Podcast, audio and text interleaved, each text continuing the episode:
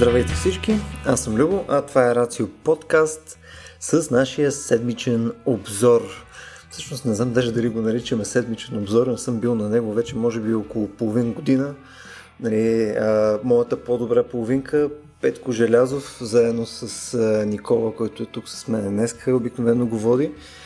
И този път, тъй като той е имал неблагоразумието най-вероятно да, да пипа други хора или да стои в струята от вируси, които те разпръскват и е хванал COVID.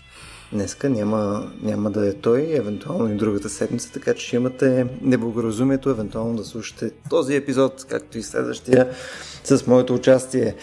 Да, а, днес, заедно с Никола, а, мисля, че сме подготвили, а, така да се каже, най-голямата новина от миналата седмица, като аз в началото, точно преди почваме да записваме, да записваме опитам да Никола, коя е, коя е най-голямата новина от миналата седмица? И викам, това с черната дупка. И така, и той вика, бе, а какви черни дупки, бе? Има много по-голяма новина. Коя е, Никола? Коя е по-голямата новина от черните дупки?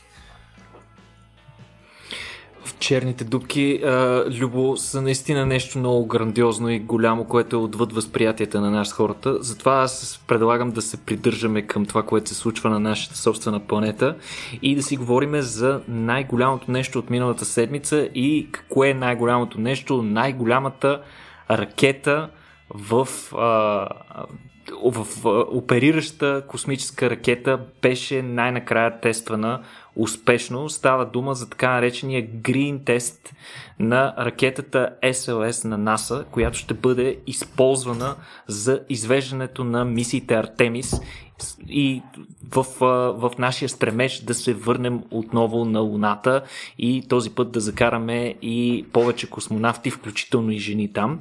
А, сега, какво беше различното на този тест и защо трябва да се радваме толкова много на този успех? Ами, защото най-накрая ракетата успя да постигне дългоочакваните 8 минути на пълна тяга на своите двигатели. А, при предишният опит, който беше в, а, през януари месец, имаше проблем. А, тогава по принцип трябваше този тест да бъде а, постигнат успешно, но пък а, по време на теста някакъв датчик вътре в а, двигателя се е задействал някаква защита, която предотврати теста още малко след изминаването на 60 секунди от тази тяга. Затова пък явно инженерите на нас са си взели урок и са успели да регулират всички проблеми, които имахме тогава. И сега а, четирите двигателя на SLS, които всъщност са наследство от а, космическите, ни, а, космическите совалки, това са двигателите RS-25. Та четирите двигателя успяха да постигнат на пълна тяга а, 5, над около, около 500 секунди пълна тяга, което по принцип е и времето, което ще е необходимо на ракетата да работи на пълна тяга, за да а, достигне космоса и да изведе своят товар по пътя му към а, Луната. А, съответно, SLS ракетата ще, използва, ще, се, ще бъде а, ракетата носител на космическия кораб Orion, който трябва да достигне до Луната. А, къде се извърши въпросният тест? Той, беше, той се случи на 18 март, точно миналата седмица, някъде към средата, на историческата тестова площадка B2, която се намира край реката Мисисипи. А, изключително потрясаващо е да видиш толкова много мощ да а, работи а, в продължение на 500 секунди привързана за една платформа, при условие, че по принцип ролята на ракетите е да се издигат на височина, за да бъде тествана, съответно ракетата е привързана стабилно на тази платформа. И сега, Лю, аз съм сигурен, че веднага това, което ще ме питаш, е за да постигне своите 800 тона тяга, а, които е постигнала ракетата, как, колко харчи аджиба това нещо на 100? Съвсем друго ще те питам в интерес на истината, но нека да, нека да е през моя балкански менталитет, нали, кажи ми нали, с прямо газова уредба как е. Ами около 700 хиляди галона течен кислород и водород са избухали съответно инженерите на НАСА по време на този тест. Ракетата е била пълна до дупка практически и е а, съответно тестът е приключил в момента, в който а, цялата тази а, горивна смес е била източена до дупка. така че, а, да, между другото, Тук това... да. Да, между другото, това е и най-ефективното ракетно гориво, което познаваме. Комбинация между течен кислород и течен водород. Така че това със сигурност е една, и една от причините а, ракетата на а, SLS да е и най-мощната. А, надяваме се пък съвсем скоро и други а, ракети да се присъединят, подобрявайки нашите способности да извеждаме повече и по-екзотични товари в, а, в космоса. Но общо взето изводът от цялото нещо е, че определено отиваме на Луната.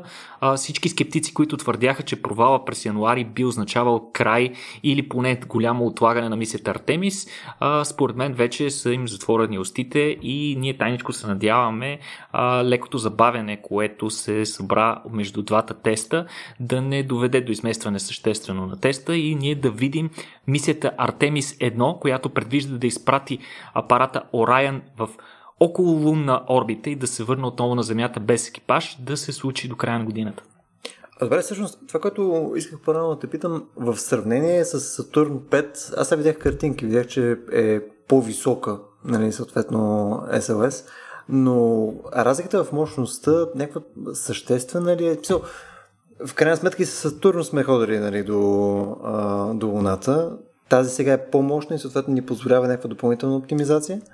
Точно така. Позволява ни да а, донесеме малко повече товар а, по посока на Луната. А, всъщност и това е една от разликите между а, капсулата Аполо и капсулата Orion, че тя може да носи допълнително още един космонавт, астронавт, извинявам се. Mm. А, но а, новите технологии, които се използват при SLS, позволяват с, един, а, с едно малко по-малко тегло, генерално цялостно тегло на ракетата, да се постигне и малко повече мощност.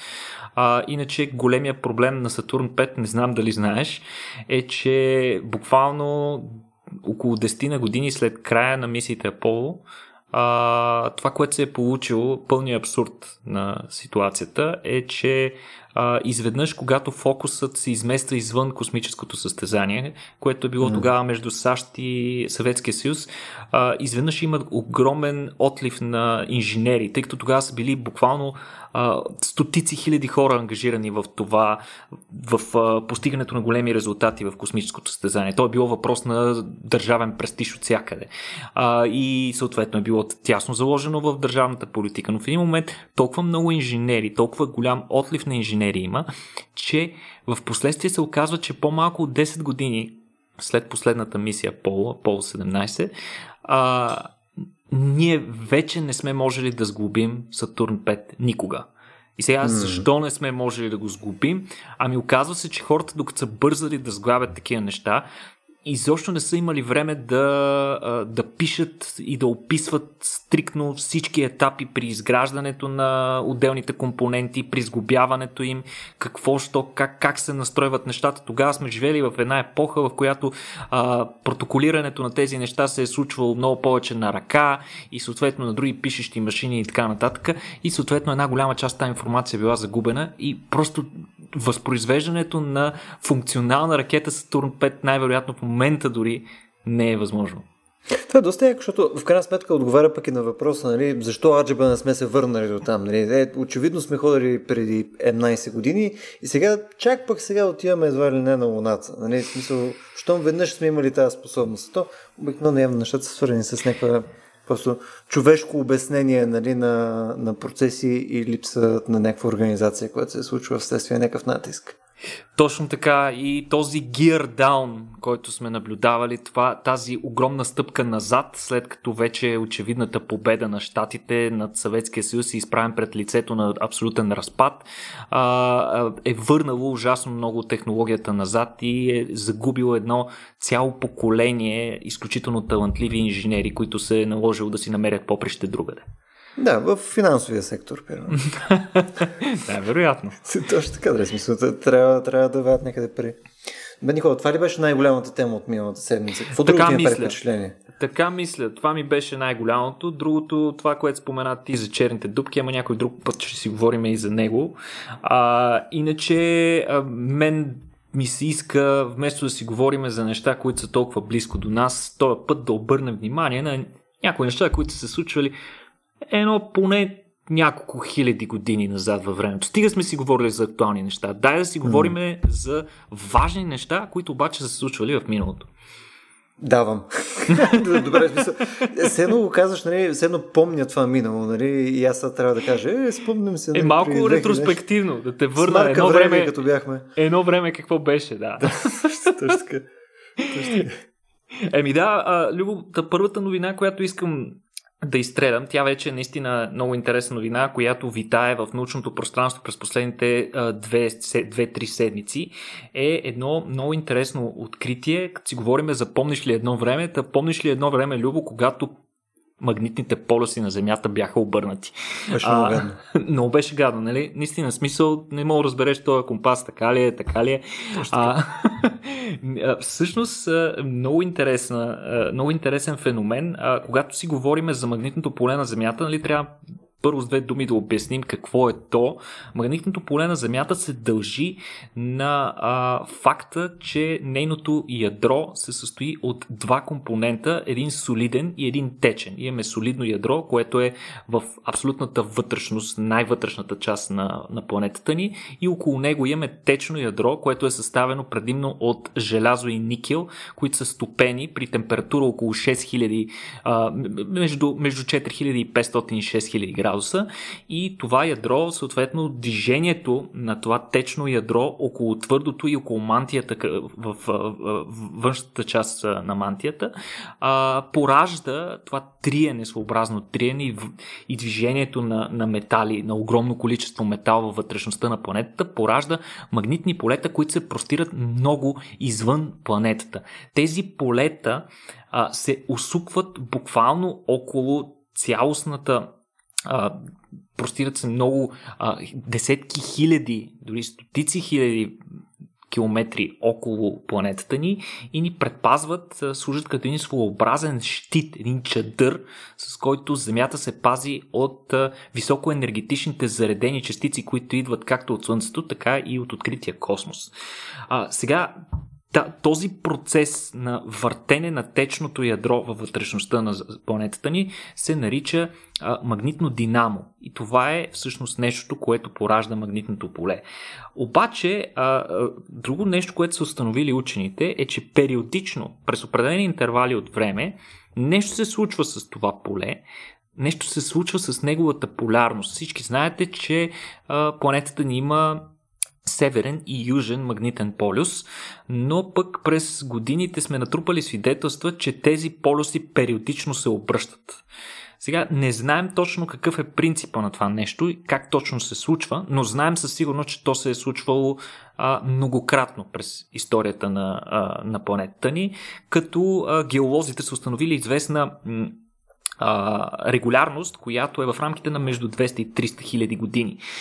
А, сега новото откритие, което са направили учените, е, че а, те са демонстрирали а, свидетелства за подобно обръщане на полюсите, което се е случило само преди около 42 000 години. А, за да. Как се разбира изобщо? Как осъзнаваме, че полюсите преди еди колко си хиляди години всъщност са били наобратно. Ами а, до този момент един от принципите, по които, един от основните начини, по които това се е правило, е като се анализирали скални проби. Всъщност, когато скалите се образуват най-вече от изригване, говорим вулканични скали, които се образуват от изригване на лава, когато а, а, лавата е течна, а, съответно всичките нейни компоненти плават свободно, а, но пък те постепенно с нейното втвърдяване а, се ориентират в определена позиция спрямо разположението на магнитните полюси в този момент.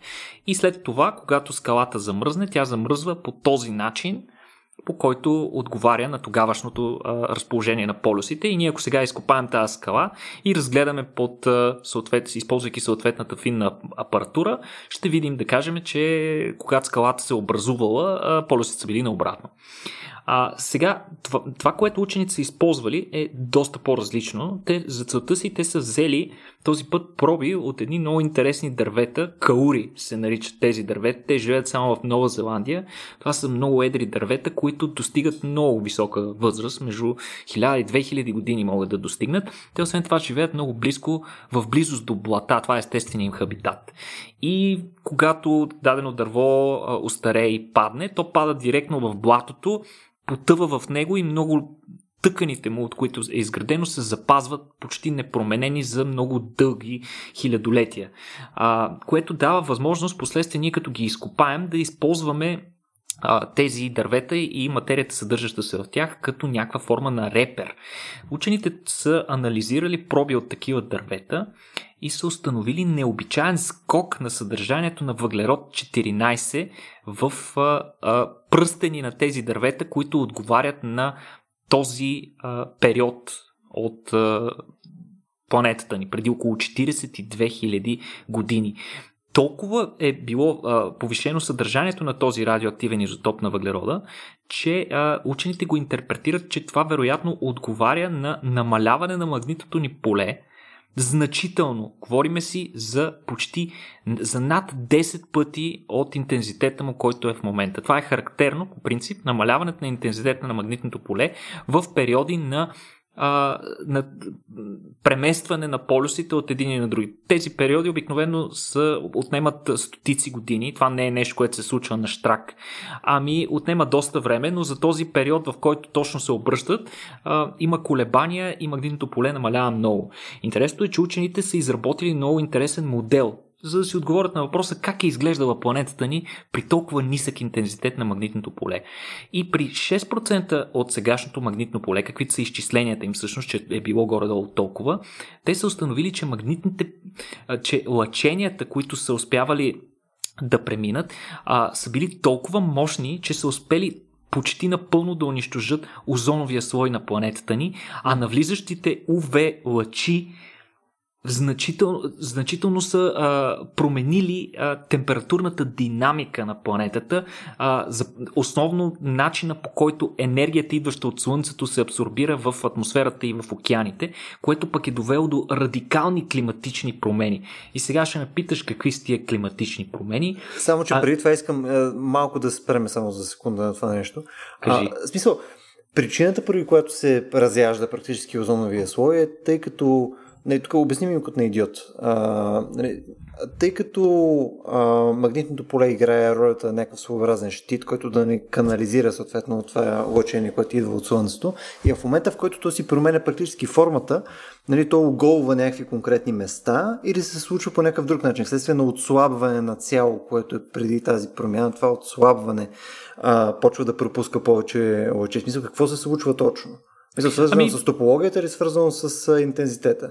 По-скоро представи си го с интензитета, представи си го, ако, ако го визуализираме с един а, чадър, наистина с който се uh-huh. пазим от дъжда, сега си представи, че този чадър всъщност е тензух или нещо доста по-надупчено uh-huh. и изведнъж водата започва да влиза през него. Това е което се случва, тези високоенергетични частици а, започват да влизат навътре и да взаимодействат с а, горните слоеве на атмосферата, докато а, магнитното поле се простира много от отвъд границата на атмосферата mm. и изобщо тези високо заредени, високоенергетични частици изобщо не достигат атмосферата ни при обичайни условия. Но когато а, това магнитно поле а, отслабне, тези високоенергетични частици вече навлизат. Навлизайки в атмосферата, всъщност озоновия слой е в един определен слой на атмосферата, а озоновата молекула не е от най-стабилните такива молекули. И а, тези високоенергетични частици буквално блъскат а, озона и, и, и го разбиват и го превръщат в, а, в нормален кислород. И съответно а, немалка част от тях разбира се дори не взаимодействат с озона, ми директно продължават надолу и навлизат и до земята, както а, вече казахме.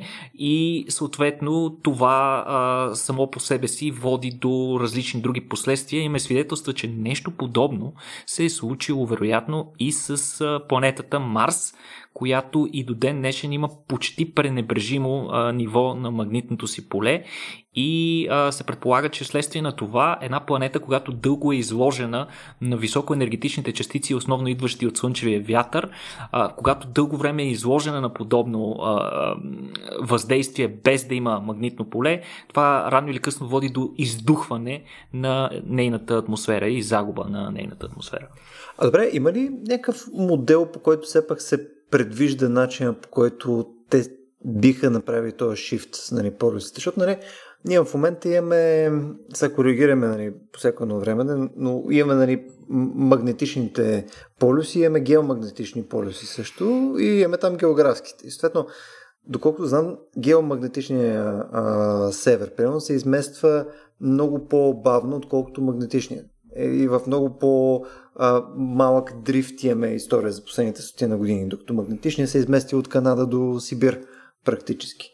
Мисля, ли поне отива в посока Сибир с доста по-бърза скорост. Идеята ми има ли някаква обосновка, че приемам вследствие на това движение по някое време ще мине някаква критична точка, след която не ще направи някакъв шифт.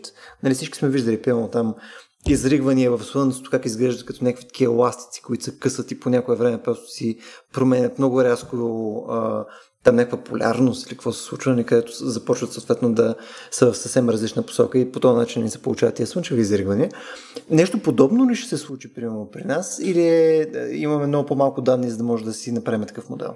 Ами, най-вероятно изключително подобно нещо ще се случи на Земята. Начина на, на, на поведение на магнитното ни поле много прилича на това, ако си представим, че през центъра на Земята сте сложили един пръчковиден магнит, който в едната си посока сочи север, от другата си посока сочи юг, но това е една много проста форма на представяне. Всъщност ситуацията е доста, доста по-сложна. Има зони, където преобладава повече поведение подобно на северен на северния полюс на магнита и съответно има такъв, който е, преобладава на, като на южния полюс на магнита. И, и, или плюса и минуса, нали, както искаш си ги представи. А, mm-hmm. Въпросът е, че а, тези участъци са много динамични и се променят с времето. Има множество модели, които се опитват да предскажат как точно ще се държат и редица от тях, между другото, показват, че колебанията на полюсите, които наблюдаваме в момента, тези, за които ти говори, това изместване mm-hmm. на магнитния полюс, северния магнит магнитен полюс на, на Земята през последните а, няколко десетилетия с а, о, огромното му колебание на огромни разстояния спрямо тези, които сме били установявали преди, свидетелстват, че подобно нещо може и да се случи скоро. Но тук под скоро трябва да имаме предвид, че в геологично отношение може да значат а, няколко стотин до няколко десетки хиляди години. Нали? В смисъл, а, не можем да определим точно кога ще се случи. А, всички тези модели се градят а, на основата на до тук теоретичните ни познания, разбира се, ние не сме наясно с всички фактори. Съответно, нямаме а, достатъчно точен а, модел. Както знаеш, а, колкото и модели да имаме, вероятно само един ще е праведен. А, всичките останали ще са грешни. Така че ние те първа трупаме свидетелства, но примерно това, което разбираме за това което се е случило преди 42 000 години, ни дава много по-трезва представа какво можем да очакваме, ако подобно нещо се случи скоро и на нас. И съответно, как подобно нещо може да повлияе генерално на цялата планета. Аз не случайно ти казах, че това, което са наблюдавали учените за геологичните записи за същите тези периоди, показват, че тогава наистина са се случили е, изключително важни неща, свидетелства, включително в а, а, поведението на биосферата по това време. Според учените, а, подобно обръщане а, може наистина да засегне глобално целият климат, като, например, може да нарасне много ледената покривка в а, Северна Америка, могат да се преместят изцяло тропичните зони, тази част на тропичните зони, която е влажна, т.е. там, където е било влажно, изведнъж да стане сухо, пък другаде, където е било сухо, да стане влажно. А, може да се, да, да се а, наблюдава обръщане на посоката на, на а, въздушните течения и съответно на ветровете, а, както и а, различна динамика на морските такива течения. Всичко това съвпада този период съвпада с изчезването, например, на неандерталците в Европа, както и рязко намаляване на числеността на мегафауната в, а, континенти, в други континенти, като например в Австралия, а, като освен това, учените са предполагали, че ние тогава сме били живи, между другото. Тогава е имало Homo sapiens. Колко е бил sapiens е друг въпрос. Въпросът е, че тогава е имало наши предшественици, които са се сблъскали с това явление, което между другото много забавно учените го наричат The Adams Event, по, по името на Дъглас Адамс, авторът на Галактическия стопаджия, просто защото нещо се е случило при 42 а, хиляди години. Както знаете, 42 е числото, което е отговор на всичко. А, та, според а, същите тези учени, а, хората, за да оцелеят, са променили драстично начина си на живот. Започнали са да прекарат много повече време на закрито а, и съответно скрити, да кажем, в дълбоки пещери, като те за това нещо а, изтъкват доказателства, че а, има същинска експлозия на пещерния арт през този период, т.е. хората са прекарвали повече време пещерите, home явно им, е било, явно им е било скучно, да, хом офис са били и се е наложило да, да чертаят, пишат и да рисуват разни спомени за едни по-добри времена, в които ходихме по барове и така нататък. а, та, а, Интересно, между другото, че а, има свидетелства от тези картинки, се вижда а, а, хора, които мажат други хора с нещо и те предполагат, че тогава а, а, така доста досетливите ни предшественици са се усетили, че могат да използват различни вещества като слънцезащитно, тъй като тогава а, облъчването, което идва от слънцето е било чудовищно и буквално всеки по-дълъг престой навънка те излага на огромна опасност от тежки а, изгаряния и тежки дълбоки а, кожни изгаряния и затова има свидетелство, че те вероятно са се мазали с охра, която има доста добро слънцезащитно а, действие. И както ти спомена, дали това ще се случи пак, не е много ясно, а, но трябва да кажем, че сегашните измервания показват, че имаме намаляване на интензитета на полето ни с около 10% през последните 170 години, т.е. за времето, в което той е измерван този интензитет. Така че не се знае, а, при всички случаи се знае, че преди преход има точно такъв процес на постепенно намаляване на интензитета. Дали това се случи сега или след още 100 000 години, не знам дали ще разберем. Ние със сигурност, Любо, няма да разберем, но пък а, нашите а, наследници, може би. А дали е свързано, е, е, мисъл, изобщо в картите ли е, когато се промени а, полярността, тя да се промени с доста по-различна инклинация. В смисъл да е, да кажем, магнетичния северен полюс да е в Атина. Смисъл, или, или е изцяло в някакви граници, в които нали, то трябва да се свичне, просто да, нали, да се обърне. Ами, тук не съм геолог, не съм точният човек, който да ми зададеш този въпрос, но при всички случаи въртенето на течната съставка в ядрото, посоката на въртене се определя от посоката на въртене на Земята, mm-hmm. която пък се определя от еклиптиката и спрямо разположението и в определено място на Слънчевата система. А, така че и определено явно има определен, определена позиция, в която а, магнитните полюси са стабилни, но в процеса на преход, когато а, имаме преход от, а, от едната на другата посока, наистина може да се наблюдават такива феномени, при които, а, да кажем, Южния полюс може да е в, в Атина или в а, Лондон. Ето и периода, за който това свичване се случва нали, а, от един на другия, не знаем всъщност колко е. Мисъл, не знаем дали се случва веднага или веднага в геологично време, което е примерно 100 години. Е, това го знаем и знаем, че е. той продължава различно време при всеки отделен преход, за който mm-hmm. до сега сме изследвали, но при всички случаи винаги е много по-дълго от няколко стотин години. Тоест не е mm-hmm. на штрак. Това е даже още по-притеснително, защото това значи, че ти имаш, е това, което си говорихме освен ослабването, което е на интензитета, нали, което допълнително нали, го прави тензух нали, на черта цетка, нали, допълнително значи, че ще имаш някакви директно региони, които няма да са качествено покрити под някаква форма с... Категорично. Да. Категорично. Точно така ще се случи. Е, това значи не искаш да си в тая лупа. Ами не, не, твърдо не. И най-вероятно, съответно, в тези зони ще се наблюдават, можем да ги наречем мъртви зони. Но това са само да. спекулации. Не е ясно точно какво се случва, но както намалява, разбира се, интензитета, след това той, след като се извърши окончателното преместване, интензитета не, не се увеличава както си беше преди изведнъж, ами целият този процес е един постепен, така да се каже, mm. постъпален. Фантастично. Между другото, буквално вчера с теб записахме един епизод за нашите патрони, където си говорихме за серийни убийци. Сега си говорим за космологични серийни убийци. Практически фантастично. Фантастично. Абсолютно. Добре, Никола, имаме ли други неща, които искаме днес да споделим? Имаме, разбира се, винаги. Нашата смет... Защото виж сега, в момента сме точно на 30 минути. Давам ти 15 минути. Искам днес да сме стегнати и организирани, така че да не отъкчаваме хората. Ами Избери ами, си най-интересното.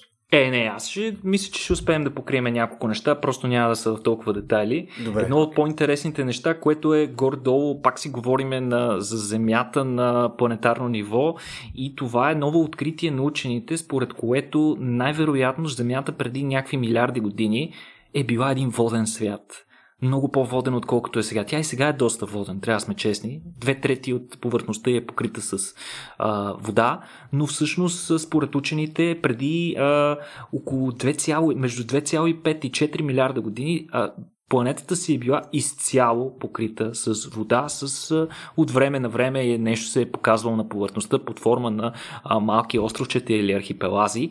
А, това го установяват геолози от Харвардския университет, а, които смятат, че а, тази теория, че общия обем на Световния океан не се е променял много през последните е, епохи, всъщност не е вярна. А, какво точно се случва а, според тях? Къд, откъде къде е отишла тази излишна вода, която явно в момента я няма, ами според тях тя е влязла в мантията и е била абсорбирана от нея подобно на гъба. А, според тях горния слой на мантията, понеже до тук преди малко си говорихме за ядро, сега си говорим за мантия. Тя също има два слоя, има вътрешен, а, мека и външен, така малко по-твърдата а, или а, твърда и течна, мисля, че се водеха мантиите. А, Та в твърдата мантия, според тях, тази твърда мантия има способност да поема вода, като тази способност е пряко зависима от нейната температура.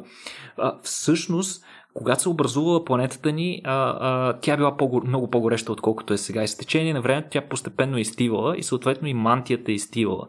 И всъщност, колкото е по-гореща тази мантия, е, така, минералите, които изграждат тази мантия, губят, имат по-ниска способност да поемат вода. И обратното, колкото повече започва да изтива, толкова повече вода започва да поема.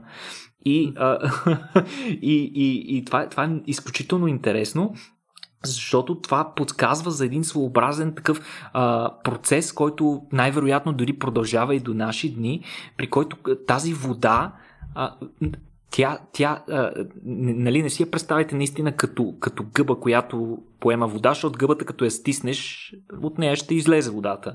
Докато в случая с мантията става дума за минерали, които поемат водата под формата на свързана вода. Т.е. те химически я заключват в кристалната решетка на своите а, молекули. И а, според, а, според тях, нали, те това нещо го подкрепят също така и с а, фактите, че а, има изследвания, които показват, че преди около 3,2 милиона години а, е имало много по-малко суша и има свидетелства, разбира се, че неща, които в момента са суша, са били покрити почти изцяло с вода. Като се смята, че в момента мантия, защото това е нали, въпросът, добре, тази мантия колко вода е поела, ами смята се, че в момента мантията съдържа между 2 и 4,4 пъти повече вода, отколкото целият световен океан, която е, е вътре вкарана в молекулите. Това е според мен много интересно и разбира се отваря ужасно много въпроси, като например кога точно е възникнал живота, откъде точно е дошъл откъде точно е възникнал всъщност живота и откъде се е взела цялата тази вода на нашата планета, но това са неща, които те първа следва да откриваме. Jesus, аз мисля, че ние сме изпили водата, то Кристали, човек. Любо, всички знаем, че не пиеш вода. точно така, точно така. Доктор Радева. така е. колежка. иначе, иначе а, сега пък искам да се отвърнем към твоите любими животни, динозаврите, а, които ти така обичаш и уважаваш. В случая ще, ще кажем няколко думи за едно друго интересно откритие, свързано с откриването на едно цяло гнездо, фосилизирано гнездо на животно преди около 70 милиона години, т.е. живеял малко преди краят на ерата на динозаврите. А, става дума за а, животно, което се нарича овираптор. Това е подобен на штраус, а, на един злокобен штраус, си го представи Любо, динозавър, такъв доста приличащ Представи на... си го, да. Представи да. си Като това животно, то е било по, доста по-голямо от сегашните штрауси, но а, всъщност откритието е гнездо, в което е имало възрастно животно, което е седяло върху 20 на брой яйца, като 7 от тези яйца са били на път да се измътят и когато учените са разкрили по-подробно а, фусилите, а, изчистили са ги, са установили, че вътре в тях има истински ембриони, което вече е безпредседентно, това не е откриено никога, обикновено яйцата са разрушени, унищожени, а ембрионите mm. са сипани, докато тук ембрионите са запазени.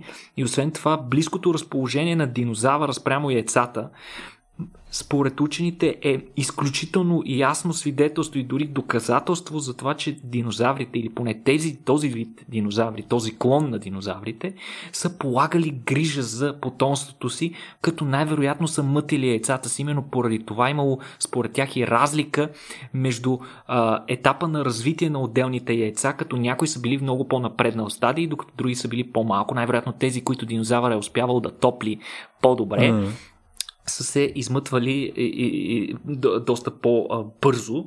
А, иначе а, не, е, не, е, не е установен все още какъв е бил пола на този динозавър, но за сега той изглежда мъжки. Ако се докаже, че е бил мъжки, пък това е още по-интересно. Ще докаже, че и тогава динозаврите бащи са поемали отговорност за челядта си. Любо. Иначе съм ти сложил една много готина снимка, на която се вижда артистична репрезентация на позицията на мъжкия динозавър, да го наречем мъжък, мъжки, то още не е установен със сигурност, върху яйцата, където и отстрани можеш да видиш пък реалния фусил как изглежда. Ако ми кажеш там кое е динозавър, те признавам.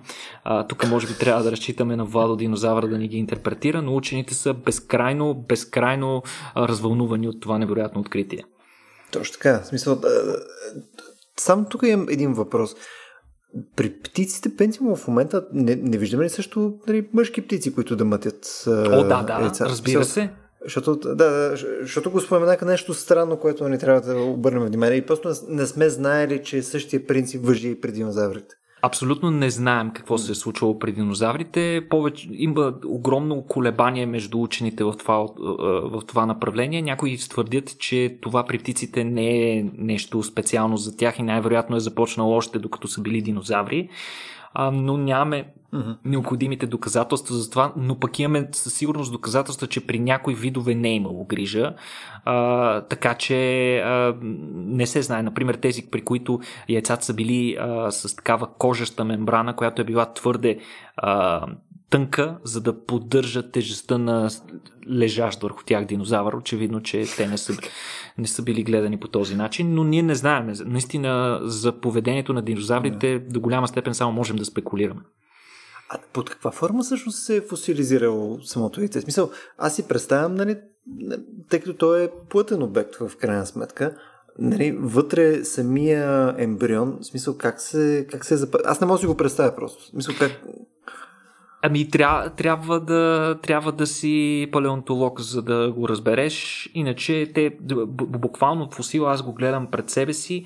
А, той се прилича на нахвърляни върху купчина кръгли камъни кости, но всъщност под а, зоркия поглед на разбирача палеонтолог, той веднага би разграничил отделните кости на динозавъра, за, съответно би могъл да екстраполира в каква позиция е бил той върху тях.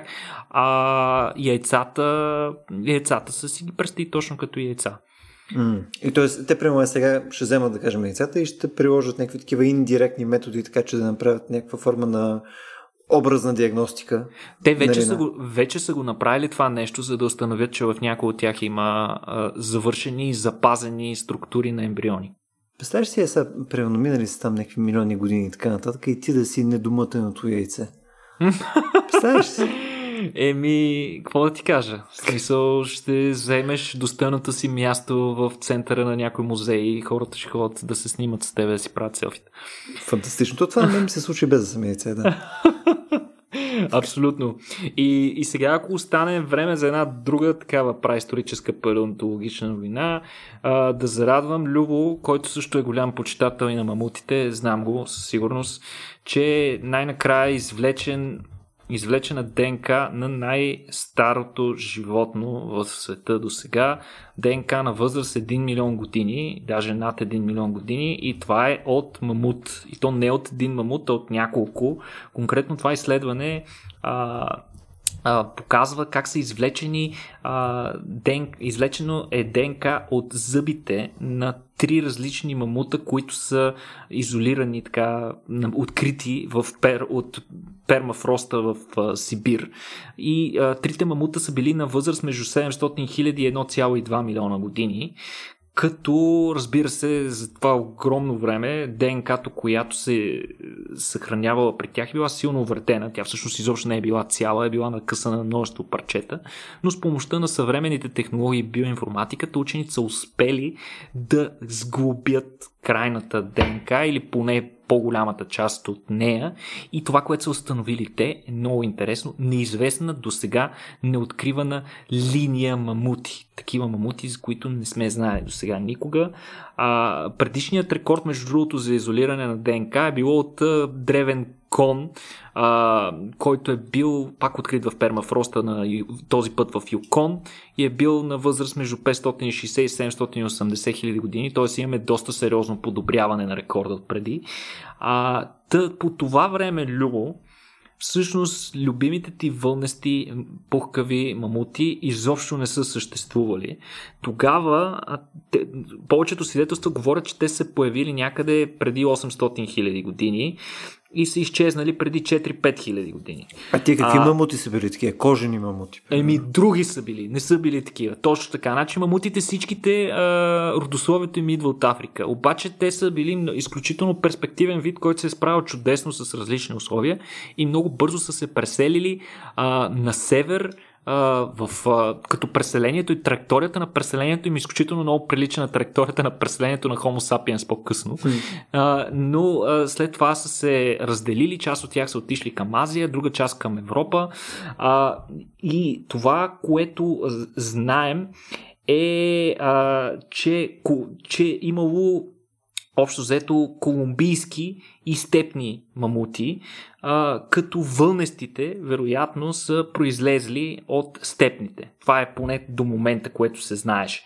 А, сега, намерени. А, въпросните зъби са намерени преди много десетилетия, но са пазени добре в музеи и са успели нали, да си а, изолират хората ДНК-то от там. А, единият зъб е бил всъщност на вълнест мамут, този на най-младия екземпляр на 700 000 години, докато другите два се е предполагало, че са степни мамути, за които се е знаело доста. Обаче, единият от тях се оказало, че е на много по-стар и неизвестен до сега вид, който вероятно а, е се отделил така да се каже, преди 1,6 милиона години. Тоест в Сибир по това време е имало два различни вида мамути, което е много интересно, до сега не се е знаело.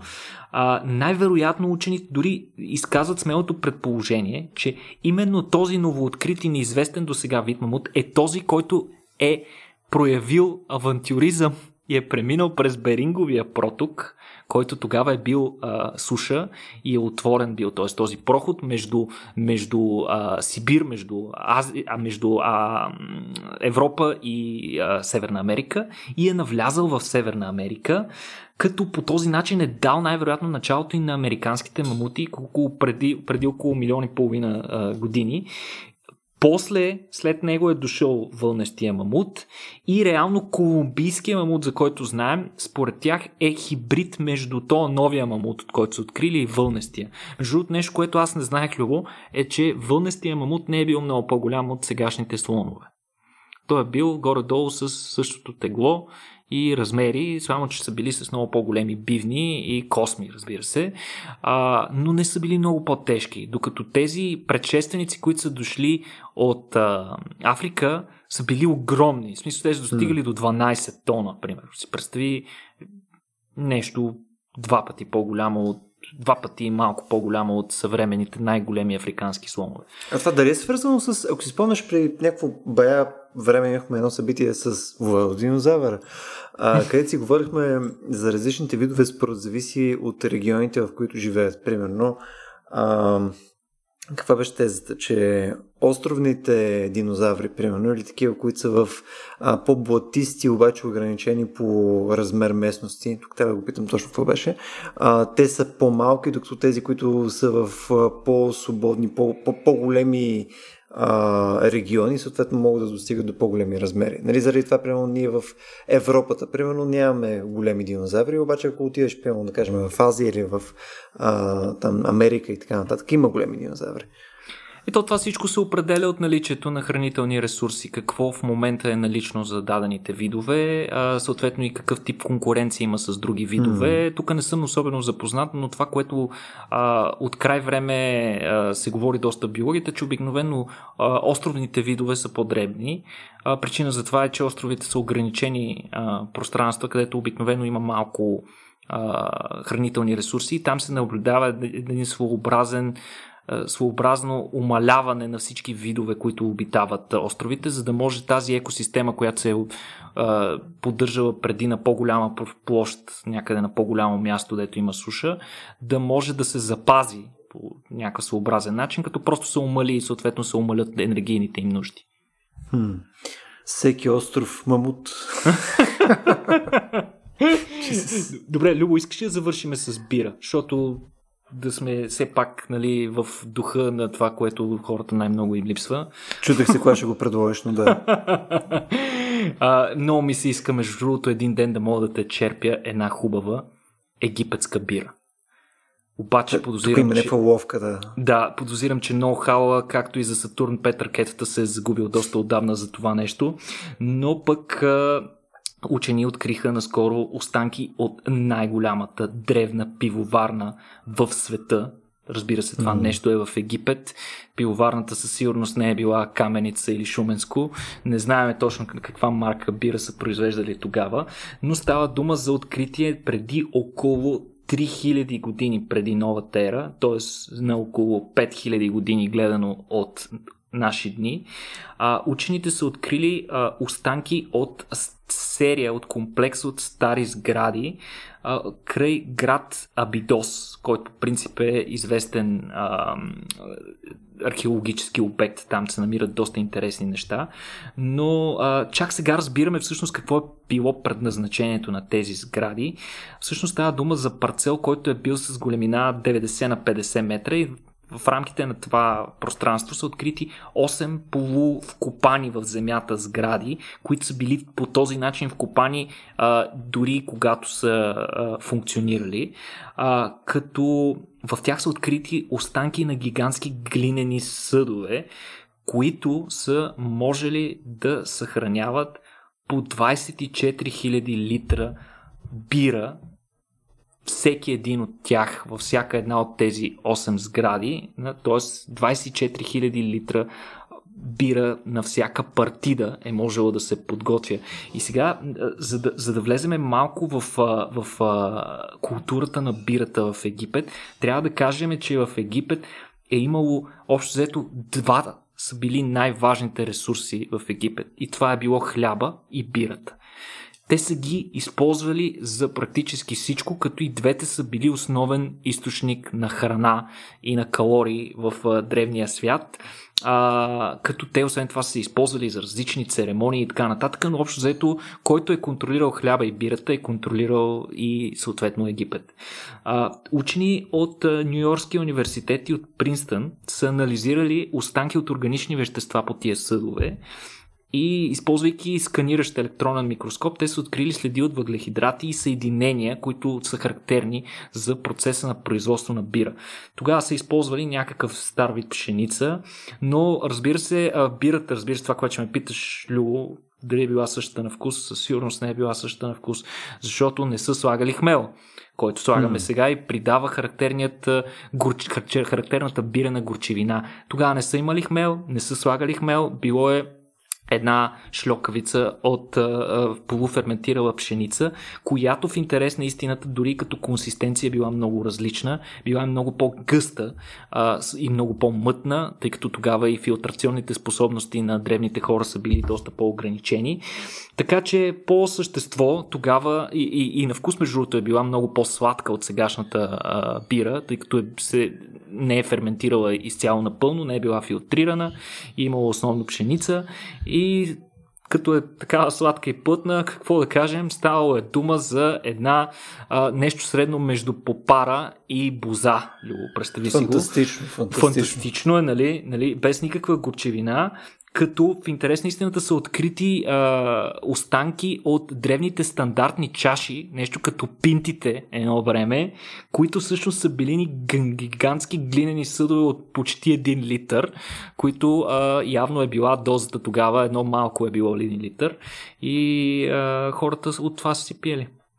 Тук между само да вметна едно нещо, защото се замислих дали в а, а, тези пшеничните бири, нали, Вайс и така нататък, дали вътре има хмел. Оказва има. се, че има хмел, освен в белгийския вид той принципно оригинално не използван хмел. Сега аз, не съм, момент... аз не съм пил такава. Ти пил ли си? Не, аз даже не знаех, че съществува. Буквално сега реших да го. Това е любопитно. Любопитно дали има сладникава нотка, защото, защото няма хмел. Това, което да, се наблюдава при бих, бих тествал. Естествено, не е претоплена, нали, така, някъде близо до Нил с а, комат хляб.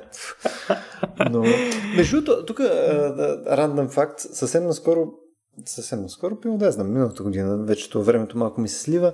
А, от някъде беше излязла някаква египетска рецепта за хляб. Мисля, бяха го превели някъде, смисъл, който беше с... А, мисля, не, беше ужасно просто в интерес на истината, но беше си там конкретен начин на печене и така нататък. А, и едно от интересните неща е, че някой беше се опитал да я възпроизведе и беше ужасен. И една от причините, при която а, нали, човека беше изтъкнал, естествено, че изтъкна някакви причини да му се получи толкова гадно хляба, а, е, че съответно пшеницата е била много качествено по-различна, отколкото това, с което той се опитал да го а, направи. Съответно, вкусовите качества са били съвсем различни и като консистенция, и като така нататък са били не можеш да получиш същия резултат, просто защото е било друг сорт изцяло, който ние нямаме в момента. Звучи ми, звучи ми доста логично. Между другото, аз бях чел пак за някакъв а, такъв а, изследовател и а, човек, който се опитвал да направи а, reverse anthropology, нали, да използва стари рецепти, за да възпроизведе а, разни такива неща. И мисля, че точно с а, египетски хляб беше направил няколко десетки вида опити с един конкретен mm. вид хляб, с различни пещи. Беше конструирал специална пещ, която всъщност се оказва доста ключ ключова формата на пеща и, и нещата, които са горяли вътре, за да се постигне правилната температура. И той май беше успял да направи някакъв готин хляб, между mm. другото.